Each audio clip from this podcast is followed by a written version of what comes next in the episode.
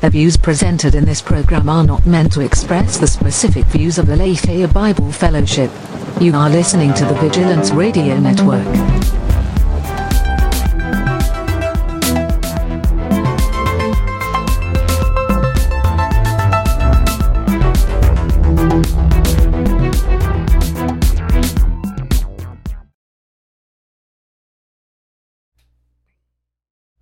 Welcome back to Culture. Welcome back to the Culture Insanity Podcast, uh, season two, episode two. Welcome back. Uh, as promised, we once were two, but now we are three. So we have with us now a third host in Pastor Monty McGarry of Truth Time with Monty McGarry. Would you like to say hello to the to the good people? Hello, good people. good to be here. Looking So- to have a lot of fun. Yeah. And So I can't deny the fact that you like right the demand was so high. Like. Sally Fields really. it's a good it's a good bit. uh, so he is here to offer his wealth of um, experience and wisdom and knowledge to all things that we talk about. So welcome to him, and we're glad to have him on our podcast. Um, and yeah, we're glad to be back with season two, episode two. So uh, just running down the list of things we're going to be talking about: Kindles, as in Kindle's reading devices. Uh, Liam Neeson, that's a hot topic lately. Um, there's a follow up to that um, in regards to something that Sam Harris said. Uh, we'll talk about who Sam Harris is in a second, for those of you that don't know. Um, Ellen Page and Chris Pratt are um, going at it um, on some level. And yeah, so we're going to be talking about these things and um, some of the things that are being suggested and some of the ways then maybe that we're called to respond to these things or to be thinking about these things. So yeah, we're happy to be back. Season two, episode two. So uh, as Josh is getting uh, the technical side of things up and running, we'll start off with uh, maybe one of the less controversial hot topic issues. So um, Josh had posted an article on our on our little thread um, having to do with Kindles, and I'm sure he'll post it for for you guys watching the the Facebook video as well. But the long and short of it is, um, not Kindles necessarily, but ebooks are on, uh, and this is sort of a, a, a change in pace for what we normally talk about here on Culture and Sanity, but it's still interesting nonetheless um, because it does affect culture. Um, so the long and short of this this um, ish this article that this person writ, wrote on I think it was the Guardian. The Guardian? I think so. Yeah, the Guardian. Um, so ebooks are on the decline. So not Kindles, not the device itself, but ebooks are on the decline because more and more people are wanting to read physical books. Shocking. people like physical books. So there was a trend. Uh, when did the, when did the whole Kindle ebook trend really start? Literally 10 years ago. Yeah. 10 years Yeah, it's been that long. Yeah, 10 years. So 10 years ago, you know, ebooks became really popular. And so with that, all these different devices, iPads and Kindles and Nooks, Nook is the Barnes and Noble one, right? Nook, Mhm. uh, became really popular.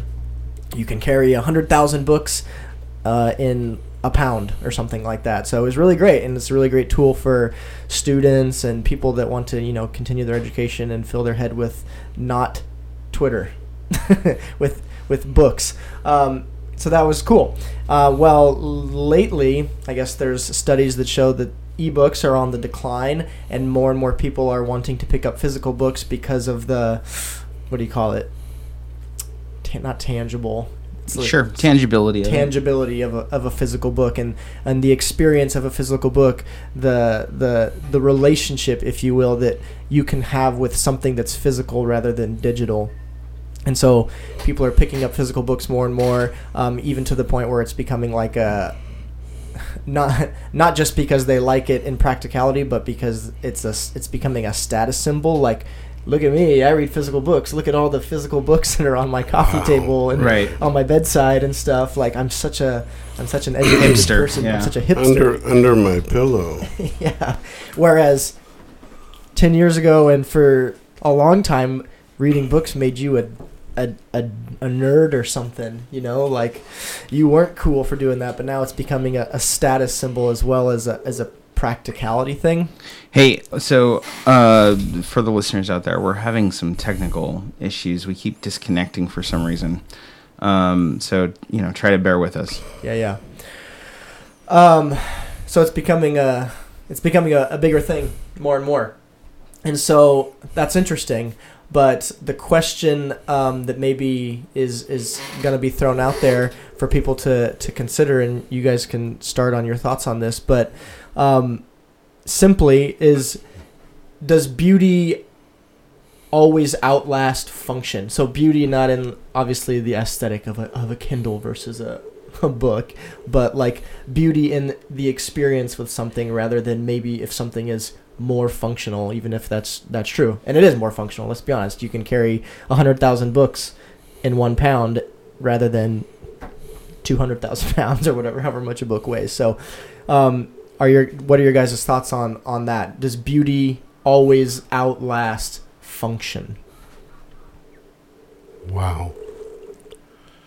Are you an e are you an ebook connoisseur or a physical book connoisseur, Pastor Monty? Oh, I'd say probably physical. Yeah. I mean, you know, in the first place, I don't run with the crowd. So the whole Kindle thing or like that, I mean, I've tried once or twice to, to read books on the devices and it just, it didn't do anything for me. I don't think it's because it's a tactile thing where I want to have the feel of the book or what have you. I just don't, it just doesn't do anything for me. Different generation. Uh, potentially, potentially. I like the ability to, you know, walk into my office and look off to the side and and take note that I have a expansive library. Well, I think that's a, that's exactly the point. that I can look at. And So I it's a can- status symbol.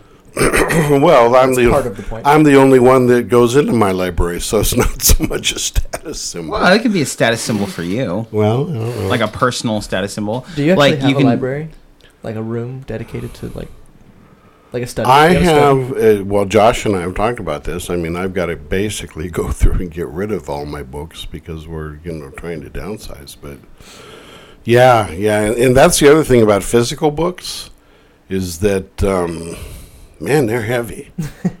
They're- when, you get, when you get them all together, they're heavy.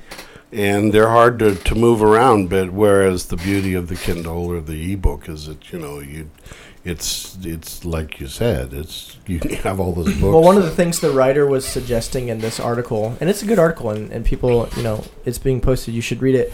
But It is posted. yeah, the the relationship you have with the physical book trumps that of digital in things like um, how you bookmark your page and how you're referencing back to a certain point that really struck you and knowing how far you've come in the book because on like a kindle if for those of you that have you know you get a percentage but it maybe doesn't reflect the accurate percentage because who knows what sort of appendix follows the completion of the book. So you, you never really know when you're done with it. Um, it's just having something physical helps you like um like it engages something in your mind maybe versus something that's digital like um like it helps you to recall it more like typing or writing right? They say like um people that in, in school that take notes because they're writing what's being said it's it's triggering something in their brains educationally maybe than if you were just receiving. And well, and that's absolutely true because you know, I, I mean, I would always, uh, I encourage my students, and when I was in in school, I would, uh, you'd rarely take a book that I had read and not see markings all over it. I've got Yeah. little notes off to the side or an arrow or you know whatever, and you can't do that with an ebook. yeah they, so retention Well, you, I guess you can, but it's uh, it's more cumbersome. Yeah, yeah, you can take you can take notes and stuff, but it I don't know, maybe it's not the same. Maybe it's like physically writing versus you know No, typing. You can't use highlighters. You can actually. You can. Yep. Uh, can you? Yeah. Yeah. Yeah, you can even directly uh, like search Wikipedia and things like that from your notes. Right, and, and that'd be cool, except, see, then now you've got a, a learning curve attached to how do you make the damn thing work, and I just, you know, that's, Um, that's, that's too much work for me. It's it's super simple. Yeah, I'm interested because Josh is a student of both practices. Yeah, that is right. Um, and he takes on technology with open arms in most cases. Yep. Um, Although I But do will you- not do subdermal technology. red flags. So, do you think there's something in one over the other? Like, for you personally, like, is the physical, you know, writing and marking and having that relationship with a physical book um, more beneficial and better even than digital? And do you think that there that's why? Do you think there's there's validity in what this writer is suggesting in terms of maybe why the digital is dying and the physical is rising again? Uh, I do think that there is a certain relationship to be had with with an art form that comes from uh, having a, a tactile um, appreciation of it, or at least a three dimensional appreciation of it. Uh, I remember because I, I was an art history student and and I remember went to the museum and I was looking at this Monet and I was like up close and just like paying attention to it, right?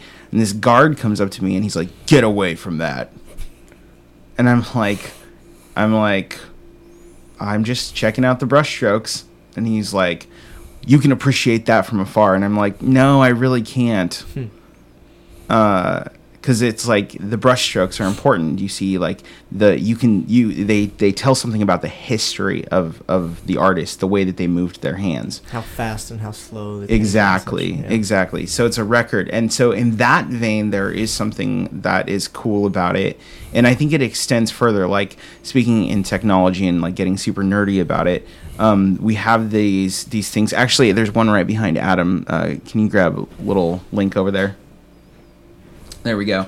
We have these things. Um, this guy right here. That's an amiibo. Oh, here we go. Yeah, this is called an amiibo, and what it is is it's a it's a piece of technology for video games. It's a little statue, and it has a little chip inside of it that allows a character to be played in a video game, right? So, but the thing is, you can you can have these, but they also sell them in a card version, and so you can carry the card around. It just has the artwork, and so. Um, it's sort of a similar thing. It's like what is more what do you want more? I think it just really depends it depends on the person and what you're trying to accomplish from it. I do think as human beings we like to have a tactile relationship with things because we're 3D. You know, we're three-dimensional creatures, so having three-dimensional things is like important to us. And there is a tactile nature to books in the sense that you can intuitively sense without your visual um, how far you are in a book. I don't agree with the assessment that you can't know more specifically. Because like for instance with a kindle it's like yeah you can choose to have it be percentage but it will also tell you what page you're on if you wanted to and so on and so forth.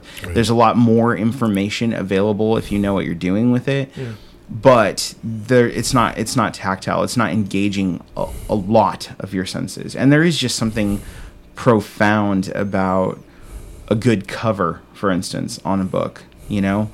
So i don't know. I do both. Um, my opinion is that if i want it to be something that's in my library then i'm going to buy it like a physical copy of it.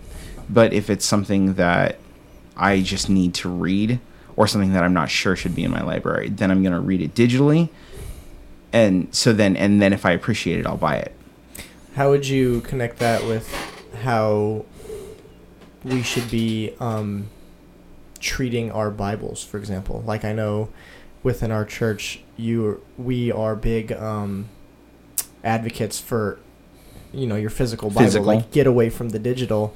Um, but given what you just said, like, do you think there there's a there's a difference when it comes to the word? Like, what would you say in regards to that? You know, like having a relationship with your Bible and you know marking it up, like Pastor Monty's saying. right so yeah i do i believe in that i believe that we're supposed to have a relationship with our bible that it is so in heart scribe which is abf's um, like bible study term or whatever um, one of the things that i taught when i started that particular ministry was that marking up your bible. Well the, the the bible is is a relationship that god wants to have with you. It's god's dialogue with you. And so when you mark up your bible you are responding to god. It's you dialoguing. It's it's it changes from being a monologue to you dialoguing back. That said the bible's a little bit different because it just doesn't just stop at the tangible. It's like it should be in our hearts right? So then the Bible becomes reference material for the library that's being made in our hearts, um, like a lot of people do with uh, like That was a real soundbite. By the way, like a lot of people do with like Will Ferrell movies, like where it's like the Bible becomes a reference, a reference point for the library that's being made in our hearts. it's like, whoa. uh, like a lot of people do like they can quote off the cuff like Yeah. Deadpool or Yeah. like Will Ferrell movies People or whatever. able to do Step Brothers. with the Bible. Star Yeah. Trek. Yes, Star Trek, Batman. Star Trek fan in the house. So yeah, like I, So you think there's a di- you would say that there's a difference, and you should Yeah, and I mean, let's like the Bible is is a particular beast, if I if I may, just because it it the Bible was a lot of it was passed down before it was written down, and then it was written down in a lot of different ways before it eventually became a um, what is it called? Bound by a spine. You know, it was like on scrolls and papyrus and things like that before it was then transferred to something that had a spine. Yeah. So it's we have been consistently throughout the years altering the technology that we use to interact with it. Mm-hmm. The most important technology that we have to interact with it is our hearts. So it's different. But I'm a big fan of collections. You can see behind Pastor Monty, you can see, I will zoom in on it right there. You can see the uh, toy collection that I have behind Pastor Monty. It's, you know, like I, I love collections. I have a vinyl collection, I have books, I have toys, I have pops, I have like all sorts of things, which by the way, last night I read that they that Funko just got the licensing for The Office. That's right. There's a Michael Pop. There's a there's gonna Michael be Scott? one of my yeah the one of my my spots on my pop my pop shelf that you guys can't see is going to be taken up by Michael Scott. He's gonna oust somebody. you don't know who yet. No. Poor somebody. Yeah. All right, let's move on. So the Liam Neeson thing. First of all, are you tracking the Liam Neeson thing? Pastor To, Monty? yeah, to a degree. So the long and short of the Liam Neeson thing for people that haven't been. Liam Neeson is promoting a movie right now where the basic premise is his character taking vengeance or vengeance is a theme in the movie. So in promoting the movie, he's asked a question about how he taps into that sort of um, mentality when he's you know portraying a character. He shares a story which he will later regret, where he talked about many many years ago. I don't know what it was exactly, but many many years ago, he had gone back home and found out that one of his close friends was like brutally raped by a black person. He says, and so for a week or whatever he said, there was a period of time where he was so angry and filled with rage that he walked the streets looking for any black person to hurt. I believe is is the gist of that. He wanted to hurt the person that hurt uh, his friend. Well, not just the person, but any person. That's how bad it was for him. So he shared this, and it was a vulnerable moment for him, and he shared it in the context of something that he's ashamed of. Okay? So, two things. Something he never did, but wrestled with in his mind and in his heart. And two, something that he shared in the context of being ashamed of who he was in that period of time. You know, how he could beco- get so low um, into feeling this way towards a group of people. Well, he's being um, blacklisted or something like he's in the process of being blacklisted there's all this outrage about how liam neeson is uh, a racist promoting like you know um, hate uh, categorical hate on a group of people and all this stuff um, and it's really interesting and really unfortunate um, for him because again this is something that never actually happened but rather just something he shared with like wrestling with. Um, and so your guys' thoughts but the question is in a world um, with like no basis of or no understanding or lack of acknowledgement of like sin and its effect in our lives um, is it complete is it like a complete social danger to even share how you've wrestled with it in in light of in light of what's happening with Liam Neeson, for example. He's being like, there's a thing going around. He's a petition maybe that he should be like digitally removed from all his scenes, and I think Men in Black or something like that, a movie that's coming out in the Right. summer.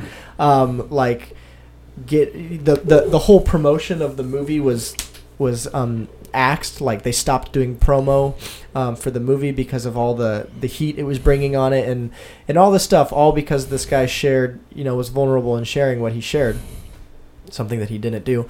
Um so what are your guys' thoughts on this and just the state and we have a follow-up to this topic too which is also interesting. Wow. well, Liam Neeson is is um, age wise is old school. From the standpoint that you know he grew up under a different generation, and uh, you would think that he would be more savvy, um, and yet, I mean, you you have to you have to live life today in such a way that you are uh, careful. Very apparently and set boundaries for what you're going to share and what you're not going to share just because there are always going to be people who are going to uh, take what you say out of context and try to manipulate it for whatever their agenda happens to be. So yeah i mean i would first of all, do do all people in some form or another share the same type of thoughts that Liam Neeson is vocalizing? Uh, potentially, yeah, yeah. Everybody does. That's that's that's in part how we wrestle with the uh, circumstances in life that we face and how we weigh good versus evil and how do we address a particular situation which we're confronted with. We we go through this process where we weigh do I don't I do or don't I? And and uh, so he was simply sharing that mental process that he went through. He didn't act on it. He's simply saying that I was so enraged that these thoughts crossed my mind and I had to deal with it, and I'm ashamed that they did. Nonetheless, uh, it was a frustrating moment. So then you have these people that you know are now angry with him because he even expressed that that's a possibility. These people are hypocritical. I mean, really, they're hypocritical. And but today you have to be very careful about what you put out there in public because there are more and more there are people that are pushing their agenda and will manipulate whatever you say. And, and Liam Neeson is not the only one of my generation who's discovering this. Well, I just think it's interesting because I'm sure that he, you know, however quickly or not quickly he processed. Okay, I'm going to say this right now, but I'm sure that it was with the intention of condemning it, like, and he did in the same breath that he's he's talking about it. He's condemning that attitude he had. So, I just think it's it's interesting that people don't want to take the whole of what he's saying in regards to this issue, but like he said it with the intention of saying, "Look, this is bad. Don't be like I was," you know. Like, but now he's it's being turned on him like he's this terrible human being. Well, and he expressed guilt Yeah. on top of it. Like he said that he like still feels guilty about having those thoughts. Yeah. So it's it's really scary. And this is again, this is another one of those things. This is how many years ago? Like a, Yeah. a lifetime ago. So follow up to this is um, I was listening to the Joe Rogan Experience, a very popular podcast for people that listen to podcasts. Um, and Sam, this was last week. Sam Harris was on. So for those of you who don't know, Sam Harris is what? Josh, one of the One of the four horsemen of the apocalypse. yeah. Sam Harris is he's a, a leading atheistic yeah. uh, oh, okay. what would you yeah, call it? proponent. pr- preacher. Yeah. Right. Well, yeah, he's he's an advocate for atheism. Yeah. It's it's a term that's used within both the atheist community and the Christian community to denote four different gentlemen. One of them who's dead now. I think it's Christopher Hitchens. Yeah. Uh, but it's like Richard Dawkins, Sam Harris, Christopher Hitchens, and I don't know. Yeah. It's the one that would represent famine. Yeah. Okay, Which right. one of the horsemen is he? he's just one of them. Um, but uh, yeah, because they they're like whenever they come together, they like really bring it against like Christianity, Yeah, they're really, which really uh, for the record they don't. But Yeah, they're really outspoken against Well, it. they, but- so, anyways, they, they think they do. Yeah. The Yeah. interesting thing about Sam Harris on Joe Rogan was this this topic, this Liam Neeson thing got brought up, and he is basically is basically saying like really begging for um, people to reevaluate their their idea of forgiveness and grace and stuff. He says things like we need to think through the whole process of redemption. We need to rethink the whole process of redemption. right, it's already oh, borrowing Yes. from religious terms Yeah. in order to justify it. Yeah. yeah. And then what he says, what is the criteria for successful apologies and forgiveness?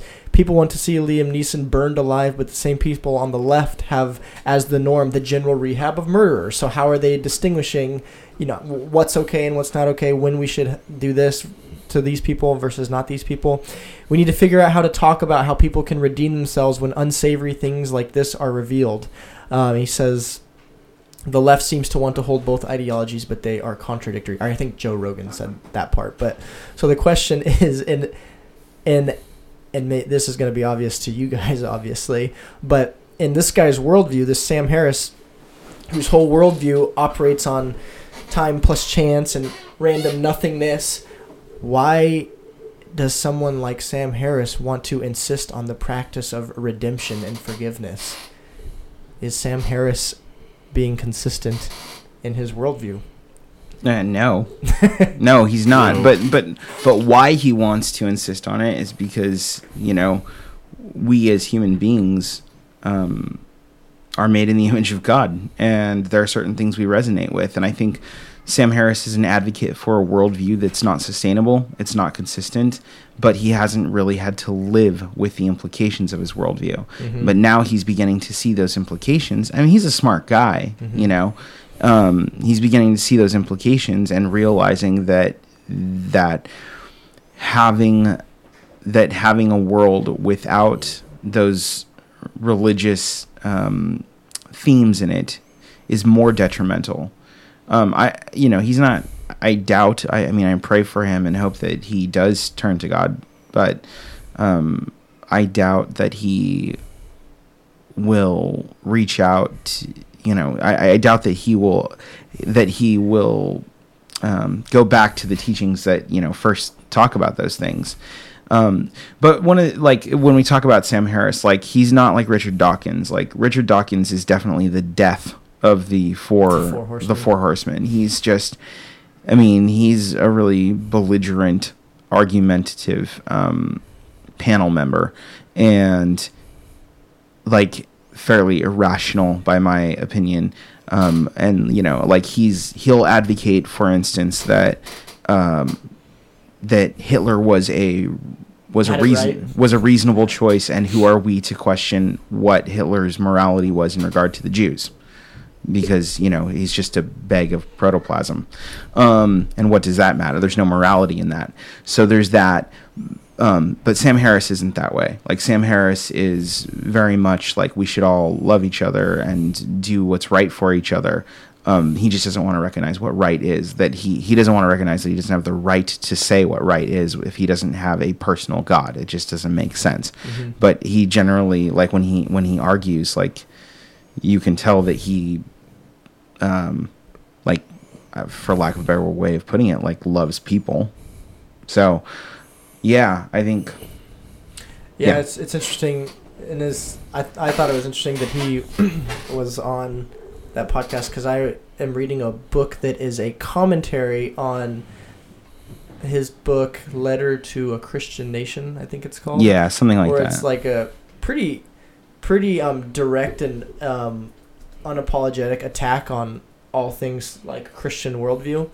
Um, so for him, so for him to be on the podcast, just like, oh, this is really interesting and relevant for me right now because I'm reading this, and um, and then to hear him like like Josh is saying, like express a a genuine care for people and how we should treat each other. But given his worldview, it was just it's sort it's sad, you know, like Josh is saying, and I as well. Like you know, you pray for that this person you know, comes to know God and accepts God in his life, but to see how their worldview just so easily like falls apart in on itself. Well, I you know I think that that you know there's an attempt by Sam Harris to to move the discussion from uh, an emotionally based discussion to to a more intellectual discussion, and he's uh, within his worldview, he's attempting to at least show some intellectual honesty that, as I stated in my open, that that all people wrestle with these types of decisions and how it is that they approach the circumstances of life. Now, because of his worldview, he's limited in his ability to be pure and to be intellectually on, honest because uh, he's not. But at least he's making that attempt. The attempt by the where where our society is at today is that everything's based upon emotion. So these so these people that are you know angry with Liam Neeson, you know they're they're operating on an emotional level, and they're being dishonest in that they're not they're not uh, taking all the facts into consideration, even what he said in the whole. They're Yeah. just pulling out what they want to. Well, it's a category issue. Yeah, yeah. There's I was reading commentary or not commentary. Yeah, yeah, in, in the comment section. I was reading in the comment section about like people saying things like um, they should in the digital removal that they're kind of treating it like um, is it all the money in the world with Christopher Plummer? Yeah. That he should be removed digitally, and then Christopher Plummer be um, put in place uh, with with Kevin Spacey, uh, with what happened with Kevin Spacey. Mm-hmm. But that's a category error. Like, there's a huge difference between the two. Like, Yeah. Kevin Spacey was removed because of allegations that were made against him.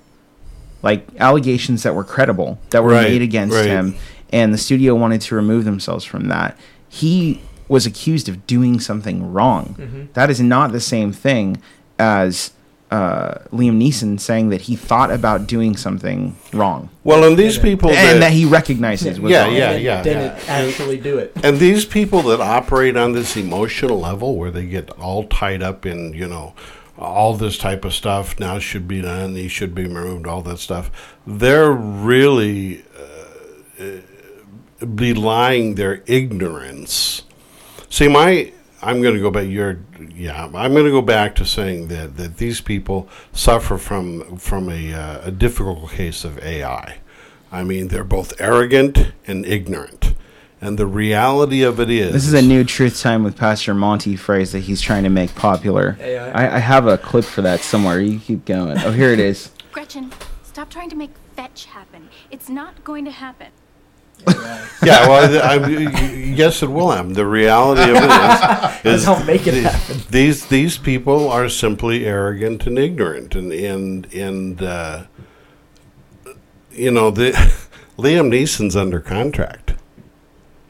Well, they And- could they could they could break contract. and and and pay a penalty for that. That's what they did So- with Kevin Spacey. Well, and that's fine. and then they know, hired Christopher Plummer on top You of know, Cost it. a and lot of so- money. That Yeah. Kevin and, Spacey and, and missed so you know, if I if I was Liam Neeson and they violated my contract in that way, and I walked away with a couple million dollars, I'd go, cool. So the other side I would say to this is, I think Liam Neeson is fairly on the same side as. Um, it doesn't really address the moral issue. Like the moral issue is scary, but I think Kevin Spa- or Liam Neeson is somewhat on the same side as um, William Shatner. Mm. Like I feel like, not politically or anything. Yeah, but it was, Shatner has a no. Shatner has that attitude where I don't care. That's my point. I think I think that I think that Liam Neeson he's had multiple stages of a career. Yeah, And you know, he's tapered off and come back and tapered off and come back and he's like what in his fifth movie career or something. And I feel hero Liam Neeson. right and i feel like he will i feel like he will ride this out and people will forget about it um but they'll brown they'll they'll try to brand him as we see as being Yeah. mentally unstable as opposed to being you know an actor Yeah, Well, Colin aren't- was asking me this last aren't night. all actors kind of mentally unstable? Maybe. Colin was asking me this last night. Our friend Colin, um, he was asking me like he has a, he was just expressing difficulty in taking in the news and you know giving it credence because how long are things even going to last? And he's looking at this thing on the board here, like how long is this Liam Neeson thing even going to be in the forefront of our minds? Like, is this something that in a week is not going to matter? And maybe, but also maybe 20 years removed, Michael Jackson's name is being, you know, re-drugged through the mud. So Right. maybe not. And it's just interesting that, you Or know, Kevin Hart, like ten years after comments were oh, made. Oh yeah, yeah, yeah, yeah, yeah. And see, and see, that's the thing right now is these the these people that have their own agenda, Or James Gunn. they're willing to go back twenty and thirty years. You wrote a phrase in your yearbook when you were when you were eighteen years old. when you were a child mentally. Yeah, Really? That's a good Really? one. Yeah. Well, no duh, I was immature and inappropriate and acted like in all these ways because I was 18 years old. Or they're like, man, this this this culture that just wants to destroy you at the drop of a hat. And it's it's so scary. But to address the initial question, I know we need to move on. But to address the initial question, I mm-hmm. don't, I don't think that Liam Neeson shouldn't have said what he said, and I think people need to be bold in that way. I think they need to say what, you know, where they're coming from. Otherwise, Yeah. people aren't going to people aren't going to normalize the it's not going to normalize the idea that everybody struggles with those sorts of thoughts and that's that's why it's so dangerous i think to to the cultural leftist mm. is because it it sort of throws out the concept of intersectionality and it, and it, it, it basically says that a person who is not these things um, is also capable of being racist inside their head and so on and so forth and it's like if that can be true if liam neeson can be a racist without being a racist then maybe i'm a racist too without being a racist and vice versa maybe certainly capable of it. maybe yeah. I'm not a racist, you know, even though I, even though I claim to be a ra- like it basically like muddies the water of who is what they are, and in terms of in terms well, of it muddies the water because it also muddies the definition of what is what. right, Just it- because you want to go out and beat somebody up that happens to be of a different ethnicity doesn't mean that you're a racist. right, Racism is, and we're going to have to deal with this later in one of our podcasts, but but racism has to do with the issue that you feel that your particular race is superior over somebody else. sure. His that's not the issue here. No, I mean it could be as simple as like it could be as simple as a person with a red baseball cap beat up my. So now I'm going to look for. so now I'm going to look for baseball- anybody who has a red baseball cap. Yeah, yeah, and, and, and but but you're exactly correct. This is one of the cards that get th- that gets thrown out there when people want to justify or they don't know how to deal with a particular thing. I love that. Uh, remember we were They just talking about. lump you in. Remember I talked about on my podcast that uh, that that interview that took place where the the gal couldn't justify where she was coming from, so she told the the talk show host that you know that uh, he had white privilege Oh right. and he had to remind her he had to tell her she didn't do her research very well because she was talking to somebody who is black. Yeah. but that but that's what they do. They fall back on stuff and and then try to project that. And it's it's it's dangerous from the standpoint that then it muddies the water of what we're actually talking about. So just because you throw the racist card out there um, and you're being intellectually dishonest when it's not really it. Swinging the racist bat. It reminds me to your point, Josh. You know, talking about Liam Neeson as you know a dynamic person rather than just this object. Right. Like I mean, we talk about it with our kids too. Like the importance of needing to share in what ways you struggled growing up, so that Mhm. your kids can learn from you and know that like you went through these same things and so this is why like they can r- respect and appreciate you because you've grown past these things and you've grown and all these different things um, same thing with liam neeson. Well, and I think there's another factor to it, which is our our culture i has been inundated with a with a process called virtue signaling virtue signaling. Right. um, that just basically is a it's a it, it's a way of talking about your affiliation with a particular position even though you may not actually be affiliated with it. And so i think you know we don't understand anymore because everything's political everything's done for a camera whether it's for instagram or for facebook or for the press um, and especially those people whose job is to stand in front of the camera. We don't really understand anymore when somebody is virtue signaling or they're really just being honest. And I think that that's a problem too. And so, if anything, that is what might be might be a difficult thing for Liam Neeson in that it's not in in that I do think it's important that he be vulnerable, but somehow it got turned into virtue signaling, and then people are like, "Wait a second, Yeah. All right, we're gonna move on to our trivia because our competitors, our contestants, are waiting in the wind here. okay, So I'm going to call them. all right." Let's get that call going. The um yeah, our feed our feed's been terrible. Uh our internet feed's been terrible for some reason. But the non broken up feed will be available later. Hello. Hello. I got one. Waiting for the other. Let's put some music on in the background. I background. got the other. Oh, you got it. Okay. Are you both there? Yeah, I, I, oh, I, I actually forgot. Yeah, I'm here. Okay. we have a Greg of Southern California. Welcome to the show, Greg. Well, thank you. And we have a John, defending champion of, of Milwaukie, Oregon. So, Josh is going to do us the honors of hitting the the game music, and we're about to start our trivia. Which, hold on, Megadeth has to play because I can't hear myself talk. okay, uh, so Oscars are in between shows for us next Sunday, I think they are. So this trivia is Oscar edition trivia. So we have John attempting to defend his title. So there's eight questions, okay, guys? Okay, first to answer wins. Here we go. Who holds the most Best Actor nominations of all time? Leonardo DiCaprio. Wrong. De Niro. Wrong. Five seconds. Uh, Time's up. Jack Nicholson. Score is 0 0.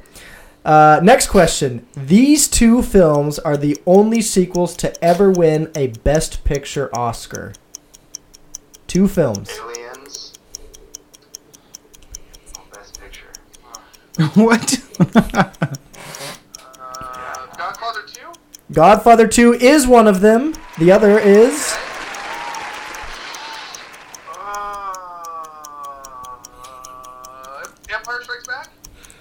Best Picture? what? I think someone's Star Wars bias Wow. is shining through. Wow. The other film, we'll give you a point. You had one of them. The other film was Lord of the Rings: Return of the King. Are you kidding me? Over Empire? Come on. Yeah, well, don't don't hit the don't hit the moderator here. Third question. So one point to Greg. Third question. This film was the first ever Best Picture winner, a silent film about fighter pilots during World War One. It's on the tip of my tongue. Uh, If you're watching the show, I'll give you a hint. that doesn't count. Five seconds. oh, when you say it, I Wings. The film is Wings. Fourth question, one 0 John uh, is on the on the track here to lose his title. Fourth question. This recent musical tied the record 12 for most nominations for a single film. The Greatest Showman? Wrong. That's not a recent musical. You're not listening to the question, John. Didn't they redo hair? Hair, hairspray? you mean? Yeah, it was hairspray. I don't know. Okay, Um, three, two, one. Time's up. La La Land. That one's pretty obvious. The score is still 1 0. Fifth question, halfway through. The Hurt Locker won this woman and the first woman to ever win it Best Director. oh, I don't know that one. I won't even guess. Sofia Coppola? Sofia Coppola. No, That's a good guess. since you both don't know it, Kathryn Bigelow is her name. She directed The Hurt Okay. Locker. I think she also did Zero Dark Thirty. Yeah, Kathryn. I think. The views presented Uh, Oh my bad. Josh is getting carried away. Sixth question. The score is still 1 0. This Best Supporting Actor winner was unfortunately never able to receive his award when he was posthumously recognized. Oh my the gosh. eighth and most recent artist to be recognized in this way. Is it Heath Ledger? It is Heath Yes, Ledger for yes. the Joker. Good job, John. One to one with two questions left. This is getting intense. It's going to come down to these last two. Please wait for me to finish the question before you answer. Christoph Waltz became a Tarantino favorite and a household name when he won an Oscar for his efficiency at snuffing out Jews in this retconned World War II film. Inglourious Inglourious Basterds. Yes, Greg. Inglourious Basterds. Oh, that's bullshit. Whoa! Whoa! I said too much, though. This is a family friendly show. Let's was- keep the Bo- bovine excrement. bovine excrement is acceptable. the score is two to one. Uh, here we go. Eighth question. Which of these animated title movies? Oh wait, sorry. Let me restart. Which of these animal titled movies did not win the Oscar for Best Picture? A. Dances with Wolves. B. The Deer Hunter. C. The Lion in Winter. Or D. Silence of the Lambs. Lion in Winter. The Lion in Winter is correct. What that means That is an upset. is an upset, and we have a new winner of the Culture Insanity podcast trivia game. What that means is I got more Red Bull coming to me. The man wants Red Bull. Yep. So, congratulations to Greg of Southern California. Because Californians are just smarter, I guess. John? California, so I'm, I'm good with that. Oh, there you go. The plot thickens. And you escaped, so I should give it all to you. Good job, John. All right. Got it, Ivory Tower. Good job, Greg. Thank you, gentlemen. Thank you. Bye. The upset of season two. That was an upset. All right, so last topic of the show. Man, an hour starts to really get away from you quick. We're noticing Last topic. an hour really gets away from you. Okay, Yep. so this is going to be a two-parter, and so I get some context involved. So there's a whole feud, I guess, if you can even call it that. There's a whole thing between Ellen Page, who's an actress, and Chris Pratt, or Star Lord, or what's his name in Parks and Andy. Rec? Andy, Andy, or whichever character you prefer of his. Uh, right now that's going on. Um, he was recently on some talk show. I don't know. I don't care. Uh, and he was talking about just being done with a 21 day fast or something like that, modeled after Daniel in the Bible doing a fast, which I don't even think was a true fast. I don't know. Uh, Well, it was just like he didn't he didn't eat He the meat. vegetables, Yeah, vegetables and water. That's so it wasn't it. a true fast. Anyways, so he did a fast, and he was talking about it. Whatever. Um, Ellen Page, again an actress, um, like retweets or reblogs his interview, um, basically just slamming Chris Pratt or Chris Pratt's church. Um, basically calling out, well, instead of talking about this, why don't you talk about the fact that your church um, so Chris, whatever. Chris Pratt is an outspoken Christian in that industry, um, more and more so. It seems like um, he's pretty, um, you know, unapologetic. I think at one award show he like essentially preached the gospel without saying Jesus' name a few years ago um, in like 60 seconds. But anyway, so she called him out and was like, instead of you know talking about this, why don't you talk about the fact that your church is hateful or bigoted toward the LGBTQ community. Herself being someone from that community, identifying with that community. Um, so a two-part question. Um, the first is: Should a person become the voice for an entire group? So he's being slammed, or his church is being slammed. Christianity is being slammed by this person um, because of what it is that they hold um, true, or something. So the question is: Should a person, should Christians become spokespeople for their churches? How about that? Should Sure. Chris Pratt become a spokesperson for his church? Should that be held against him?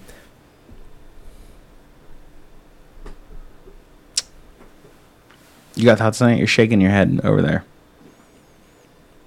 Well, it, I, I, I don't know. It's a complex question, and it's it's. Uh, I don't know if it's worded exactly. Feel well. feel free to Yeah. reword. Readjust our question. The re- well, the, the real issue is should should should Chris Pratt be allowed to to express his own understanding and to share something personal in that way, uh, and not have it take be taken out of context? That's that that's an appropriate question. The, the, uh, Chris Pratt does not represent me, for example, as a disciple of Christ.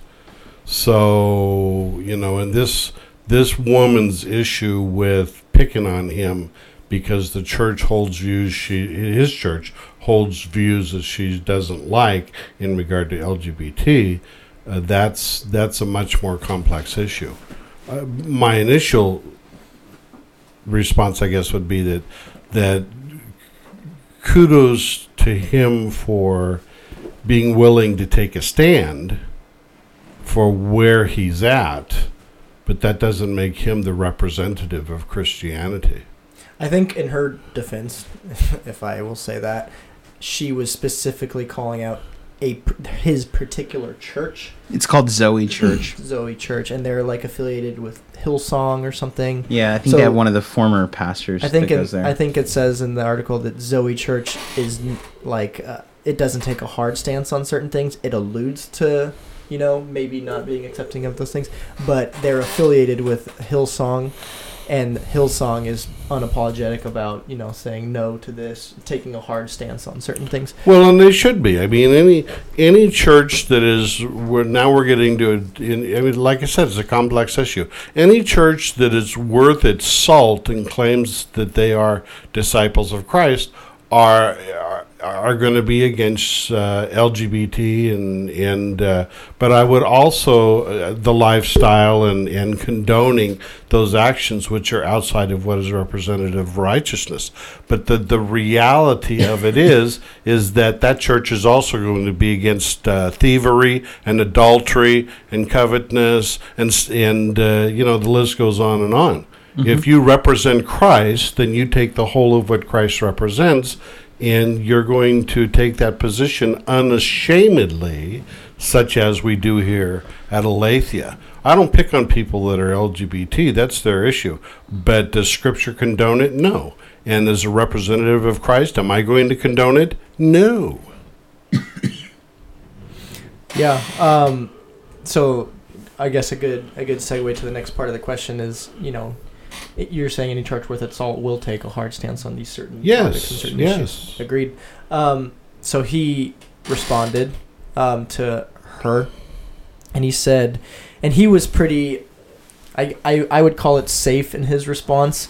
Didn't necessarily take a hard stance on on particular issues, um, and he had like shared, you know, his church.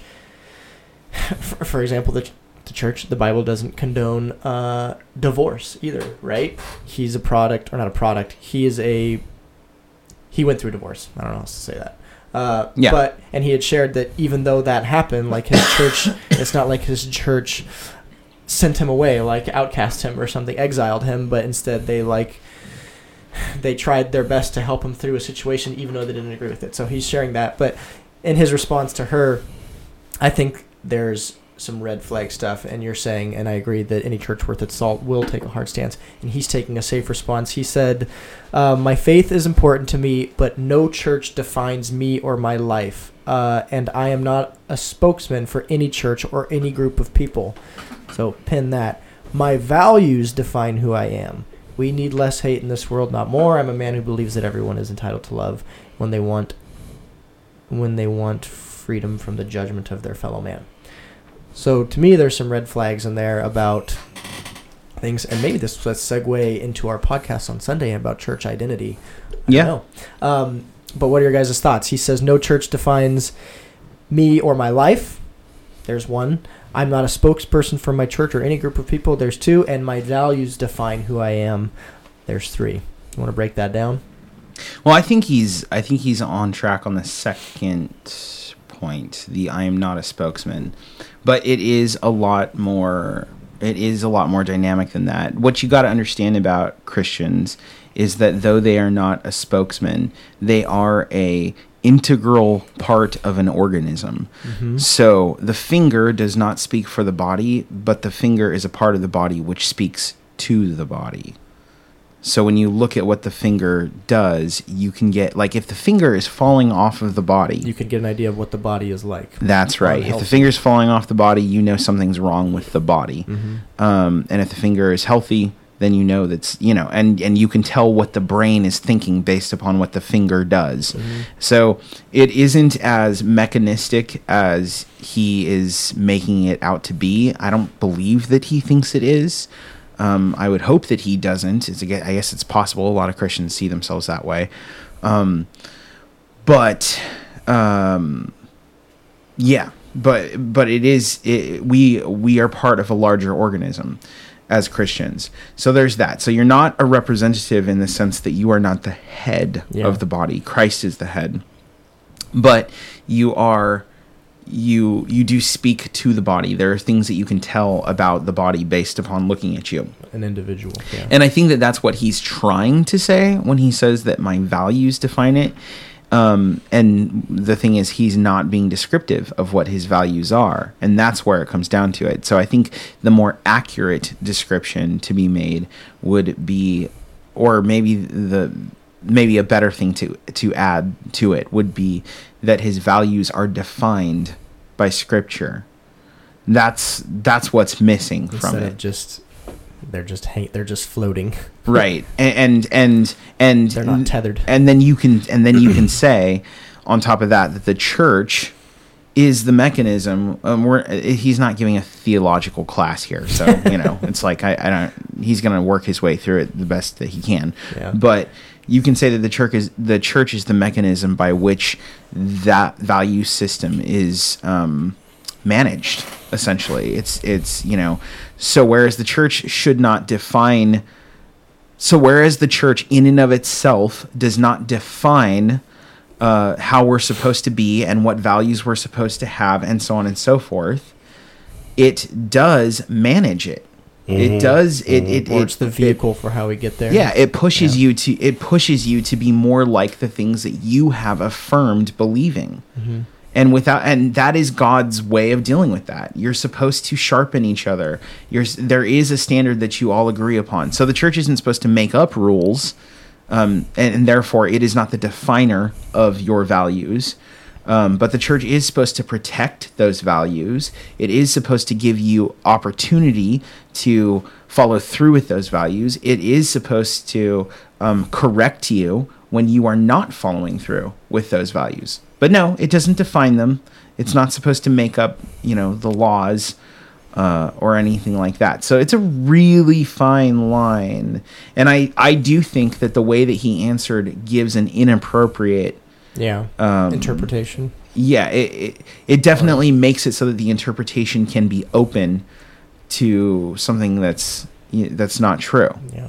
Yeah, he. It, it, it, my observation of it is that he's um, he's now trying. His response is trying to be more PC and to and you know to walk this uh, on ice or eggshells and be careful about what he says and and uh, you know it's it's wimpy.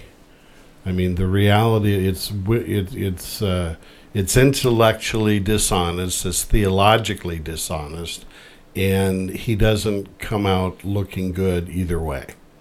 Well, it's intellectually lazy. I don't. I, I don't know if he's. I don't know if he's like based upon him as as a person. Like when you look at him. Well, okay, he may not be trying to be dishonest, but yes, he's certainly lazy. Yeah. When you look at him as a person and you um, look at his background and even like how he came to Christ, if you look at like his testimony and stuff, I mean, he he was essentially just kind of a stoner. Really? like I didn't know that. that's yeah, that's his thing. Like he Well, was, that could explain part of it. he was just he was he was he was the cliche of like you know just the dude going through life whatever you Mm. know and and and then he was approached by a street preacher i think or something like Mm. that Mm. and and was challenged and you know and he accepted that challenge but that was his life was you know music and parties and so on and so forth i i i don't get the impression that he has ever thought of himself in any way as an advocate for christianity Right. he very much falls into the the line of somebody who wants to be a sincere believer in christianity and so you know but but that to him is a is a merely personal experience. And I think that, that there are lots of people who could relate to where he's coming from. right. That they, um, when confronted with individuals that are aggressive right. and hold their own agenda and are are uh, aggressive in, uh, I will go so far as to say, attacking where you are in regard to their agenda. Um, a lot of people uh, are frightened by that and try to backpedal and back off and and try to walk this very fine line. And um, yeah, no, I can I can understand where he's coming from. I'm just saying that it's intellectually lazy and theologically dishonest. i think he's you know it's not it's not our decision where god places us you No, know no. and i think that he's going to have to come to a point where he chooses what he wants to do with what he's been given Mm-hmm. I think that he's done a good job in the sense of um, being humble Mhm. um, with what's happened, and I think he's having the right of his life. but he is quickly becoming the voice. There's a few Christians out there, just a few, who are sort of becoming the voice of Christianity in the current age of modern stardom, and he's one of them. And sure. so I think that he is going to have to choose really quickly, like what that means, because it's a dangerous thing to be a Christian in in that particular In that climate. spotlight. Well, what what it really means is that you know he needs to take seriously Paul's admonition to Timothy. You know, to be prepared to Yep. give answer. He needs to bone up He- on this. yeah, he needs to study. He needs Yeah. to study, and he needs to understand communication dynamics, and he needs to put some effort in doing that, so that when the opportunities are put before him, he can represent Christianity, or more importantly, from my standpoint, he can rec- uh, represent Scripture accurately Yeah. in regard to the issues that he's confronted. Well, and if he doesn't want to be a representative of of the faith, and I understand his, of you know, like he doesn't add averseness to that. Um, if he doesn't want to be a representative to the faith, then he needs to be a good representative of his own faith. So Sure. it, it it doesn't really matter, you know. So there are things, yeah. He that's what it comes down to is he clearly has the Christian education of. Um, somebody who is more along the sides of benefiting from it, but not along the sides of teaching it. Yeah. right. And if he's going to be constantly put in a position where he has to defend it, then he should then he should study how to teach it. Yeah, yeah, Yeah. I agree. I agree. Well, if he and if he constantly insists on bringing it up, like he's bringing it up when he's bringing it up, it's not like he's it's being extracted out of him or something. Like he's volunteering it, so be ready for for all that comes with that. I guess Yeah, and I think that just comes from him being the person he is. yeah, he's just a, Yeah. a, a, Just a an fun-loving easygoing guy, Yeah, and just wants to share how it's been good for him and right, and he's not thinking through the consequences of it, and you know, so that's a difficult situation to be in and you know we need to pray for him because i think statistically he would leave the faith before he would um, you know become a strong advocate for it. But i hope that that fun loving nature of him would keep him in his faith um, even if it takes him out of his stardom. Mm. so yeah. Cool. I think that's gonna wrap us up for for season two, episode two here. Yeah. all right So thanks to Pastor Monty for being here. You gonna be here next week again, or no? In two weeks. No, no, no. You won't. Oh, you two would be. We're right. gone. You're going to be gone. So So episode wow. three. Am I going to be here for episode three? Uh, yeah. Okay, cool. Yeah. So Pastor Monty will be here for episode three. If you're interested in what we're talking about, check out the Facebook video. Certain links are posted. and we're Um, gonna we're gonna have a, a, a we'll repost this video so it doesn't have the um the breaks. internet breaking out yeah, totally, totally. The technical difficulties. Um, we'll get our station manager on that right after this yeah, there's lots of things to, to look forward to. Um, our Abandon Initiative Ministry, which again is a local resource for young Christians to discuss their faith through relevant um, topics and discussions. They are doing a podcast tomorrow night at seven uh, seven, seven, uh, and the topic is church identity. So relevant for given what we're talking about. Um, you can check that out on um, the Abandoned Initiative Facebook page. It will be, I'm sure, reposted via the Aletheia Bible Fellowship Facebook page, maybe through the Culture Insanity Facebook page. Any of our sister networks, so you there's plenty of ways to find it on Facebook. That will be streamed live at seven. Again, the topic is church identity. Um, you can check out Pastor Monty's podcast, Truth Time, on Wednesdays at eleven. Yeah, Tuesday at 11. Tuesdays at 11. It's switched. Tuesdays at 11. Um, check out our burst casts every morning, Monday through Friday, posted through the Aban- Abandoned Initiative Facebook. Um, and then this month's Cross X, or next month's Cross X, March 31st. Um, that will be here, as I understand that's it what i hear uh, at 7 p.m. Aletheia Bible Sh- Fellowship in Portland, Oregon, and the topic is church racism. So racism, church identity, yeah, all these things that are being talked about in the news right now. Yeah. So that'll be fun. So you can join us um, here at the church or tune in on Facebook uh, live. You can submit your questions with the hashtag CrossX, and those will find their way to us so they can be discussed um, by the local pastors. So, with that said, thanks for tuning in. Thanks for our trivia contestants and our new winner. Congratulations, and we'll see you next time. Bye bye. The views presented in this program are not meant to express the specific views of the Aletheia Bible Fellowship. You are listening to the Vigilance Radio Network.